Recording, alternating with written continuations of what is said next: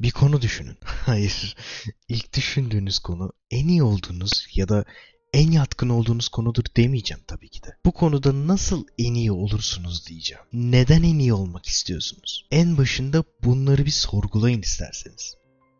Evet öğrenciler, bugün toplama işlemini öğreneceksiniz. Evet çocuklar, bugünkü konumuz toplama işlemi. Bence bir şeyi öğrenmenin en iyi yollarından biri gerçekten o şey üzerine kafa yormaktır. Yani bir şey öğrenirken sakın ha sakın başka bir şey düşünüp ona dalıp gitmeyin. Bir işi öğrenirken harcadığınız vakit sadece onu düşünerek aklından başka bir şey düşünmediğin sürece geçen vakittir. Türkçesi tam anlamını ifade edemediği için buna roadmap diyeceğim. Bilmeyenler için öğrenme yolu diyebiliriz. Yani atıyorum okumayı bilmeden kitap okuyamazsınız. İlk başta okumayı öğrenirsiniz. Sonra kitap okursunuz. Yani roadmap'inizin ilk sırasında okumayı öğrenmek, sonra kitap okumak vardır. Buna biz roadmap diyoruz. Roadmap'iniz ne kadar iyiyse bir şey üstüne kafa yorduğunuzda o şeyi öğrenme hızınız daha çok artar. Daha sağlam bilgiye ulaşabilir, beyninizdeki bağlantıları daha kolay kurabilirsiniz. Yani roadmap önemli. Başka ne önemli? Çocuklar, bir ile biri toplarsanız iki sonucunu bulursunuz. Toplama böyle bir şeydir. Şimdi bakın, bir elmam var. Bir elma daha alırsam iki elmam olur. Elmaları sayı olarak düşünecek olursak 1 artı 1 eşittir 2'dir. Bence bariz bir şekilde ikinci öğretmen toplama konusunu anlatmakta daha iyi. Çünkü daha basit, anlaşılır ve günlük hayattan örnekler veriyor. Böylece toplama işlemini öğrenecek olan kişinin beynine daha iyi girebiliyor. Daha iyi bağlantı kurup ilişki kurabiliyor. Yani kişi böylece beyninde toplama ile diğer elementler arasında bağlantı kurmaya daha yatkın oluyor. Einstein bu konu hakkında Bir şeyi 6 yaşındaki bir çocuğa anlatamıyorsanız siz de anlamamışsınız demektir.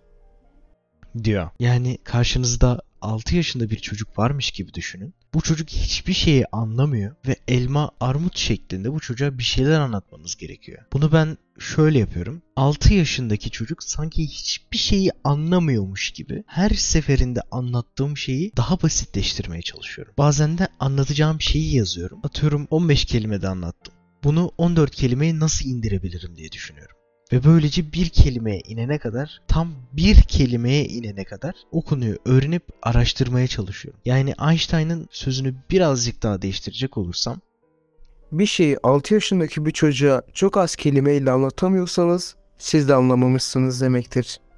aynı zamanda Einstein hiçbir zaman bir tane sonuçta kalmaz, sürekli olarak farklı sonuçlar elde etmeye çalışırdı. Her zaman aklında bunu daha farklı nasıl yaparım? Daha mı iyi olur yoksa daha mı kötü olur? Daha kötü olursa nasıl olur? Daha iyi olursa nasıl olur? diye düşünürdü. Ben şimdi bu algoritmayı yazdım ama daha kolay nasıl yazabilirdim? Ya da bu algoritmayı daha kötü nasıl yazabilirdim? Başarılı olmak için gerekli bir diğer nokta ise soru sormak, merak etmek. Merak edip soru sormadan bir şey öğrenmeye yeltenemezsiniz. Zaten orasına sorgulamak nedir adlı podcast bölümümüzde de değindik. Bir şey hakkında daha ayrıntılı bilgiler edinmenizi sağlamak o şeyi anlamanıza yardımcı olacaktır. İlk önce anlayacağınız şeyi basitleştirin ve öğrendikçe komplike hale getirmeye çalışın. Aynı zamanda öğreneceğiniz şeyi neden öğrenmek istediğiniz de önemli. Neden sorusunu sormak gerçekten bir şey öğrenirken size en yardımcı olacak kelimedir. Neden 0 faktöriyel 1'dir? Bir şeyin nedenini sormak size o şeyin olma sebebini bir nevi kanıtını verir. Az önce dinlediğimiz öğretmenlerin toplama işlemini anlattığı kısımda da fark edeceğiniz üzere biri söylediği bir şeyin kanıtıyla gidiyorken diğeri ise kanıtsız gidiyor. İşte kanıtıyla giden öğretmen aslında kanıtlı anlattığı için daha iyi bir öğretmen. Çünkü bir insan bir şeyin mantığını anlarsa ve onun hakkında günlük hayatta örnekler verebilirse o insan bu şeyi anlamıştır. Çünkü beyinde çoktan bağlantılar kurmuştur bile. Beyinde bağlantı kurmak çok önemlidir. Beyinde bağlantı kurduğunuzda ve bir şeyin mantığını çok iyi anladığınızda en alakasız olduğunu düşündüğünüz yerde bile o şeyi kullanabilirsiniz. İnternette matematik kullanarak müzik bestesinin nasıl yapılacağına dair bilgiler bile var. Araştırdığım makaleden kısa bir parça okuyayım size. Ölçü başına toplam vuruşları toplayın. Emin olmak için her ölçüdeki notları sayın. Örneğin ölçü başına 4 vuruşunuz varsa ve belirli bir ölçüde yalnızca 3 çeyrek notanız varsa bir vuruş daha oluşturmak için yeterli nota eklemeniz gerekecektir. Tabi bu biraz daha müzikle ilgilenen insanların anlayabileceği bir şey ama matematik ile müzik besteleri arasında bir ilişki olduğunu artık biliyorsunuz. Ki bunun daha çok ayrıntısı vardır. Ama ben yüzüstü araştırdığımda bu bilgileri elde ettim. Bir nevi her şey aslında birbiriyle bağlantılı olduğu için en alakasız olduğunu düşündüğünüz iki şeyde bile bir şey çıkarabiliyorsunuz. Feynman ise bir insana bir şey anlatırken Moruk ilk onu somutlaştıracaksın kafanda sonra bir örneğe bağlayacaksın. Kağıt üstünde sunuma getir diyorum ama günümüz şartlarında şimdi ofis programları varmış onu kullanırsınız belki. Kağıdı falan boş verin geri dönüşüm cartçurt. Neyse ofis programlarıyla sunumu hazırladın. Anlattım böyle. Baktın karşındaki adam sana mal mal bakıyorsa onun hatası değil işte. Sen onu anlatmayı bilmiyorsun. Çünkü o konuyu bilmiyorsun. Ondan mı öyle bakıyor? Diyor. Şimdi bir şeyler öğrenirken elbette kaybedeceksiniz. Hatalarla karşılaşacaksınız. İşte o hataların sebebini bulamazsanız başaramazsınız da. Başarı en kötü öğretmendir. Başardığınız zaman neden başardığınızı bilemezsiniz. Ama kaybettiğinizde neden kaybettiğinizi bilebilirsiniz. O yüzden bir işi hatasız yaparsanız o işte hata yapmaya çalışın. Çünkü başka şekilde işinizi büyük bir şansa bırakmış olursunuz. Elbette her zaman her şeyin içinde biraz şans faktörü olacaktır. Ama bir işi şansa bırakmak en rahatsız edici şeydir. O yüzden olabildiğince işinizi şansa bırakmamaya çalışırsınız. Bunu girişiminiz varsa çok iyi anlarsınız. Girişimler için tecrübe her şeydir. Çünkü tecrübe ile şans ters orantılıdır. Hazır lafını açmışken diyelim ki bir girişiminiz var ve geliştirmek istiyorsunuz. En iyisi olmak istiyorsunuz. Ne yaparsınız? Ben bu işi tek başıma yapmak yerine akıl akıldan üstündür atasözünü kullanırım. Bir ekip illaki oluşturmanız gerekiyor. Bu ekipteki insanlar sen kimsin? Başlıklı podcast bölümümüzde bahsettiğimiz türden insanlar. Yani zeki, ileri görüşlü ve düşünceden dolayı seni yargılamayan, düşüncene önem veren insanlar. Tesla bunu şöyle anlatıyor. Bak şimdi kardeşim bir düşünce grubu kurdun tamam mı? Zeki elit insanlar. Buna ekip adını koyalım. 7 kişilik bir ekibim var. Bu ekipten 4 kişi senin bestin. Yani en yakın arkadaşın. Bu 4 kişiyi tut tamam mı? Kaç kişi kaldı? 3 kişi. Bu 3 kişiyi sürekli bilgili insanlarla değiştir. Ama her seferinde ekibindeki senle beraber olan 5 kişi bu insanlardan bir şey öğrensin. İşte böyle hem kendini hem ekibini geliştirmiş, mükemmel ekibe yaklaşmış olursun. Ayrıca ben 10 ay sonrasını düşünüp kendimi 10 ay sonra nerede olmak istiyorsam oraya koyup ne yanlış gidebilirdi diye düşünüyorum. Yani ilk sonuca varıp sonra şimdiye dönüyorum. Bu da benden sana elektrikli bir tavsiye olsun. Tavsiyen için teşekkür ederim Tesla abi. Ekip arkadaşları arasında şu tipler çok önemli ve güzel bir etken. Elit insan olması. Elit olan kişinin dünyayı bilmesi, iyi yerlerde okumuş olması, kendini geliştirmiş olması, görgülü olması, edep, ahlak bilmesi gerekmektedir. Harici olarak entelektüel, güven veren ve fikrinizi önemseyen insanlar olmalı.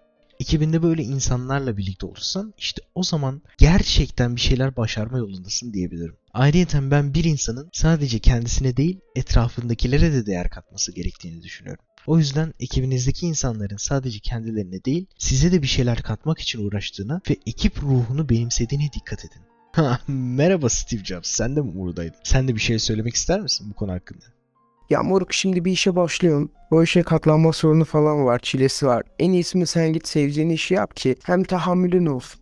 Hem sevdiğin için o işi savunabilirsin. Daha iyi olur senin için. Ha bir de unutmadan şunu da söyleyeyim. Ben şey de yaptım. Bak aldım bir kağıda atıyorum. 10 ay sonra gelmek istediğim noktayı yazdım. Gelemediğim zaman oturup düşündüm.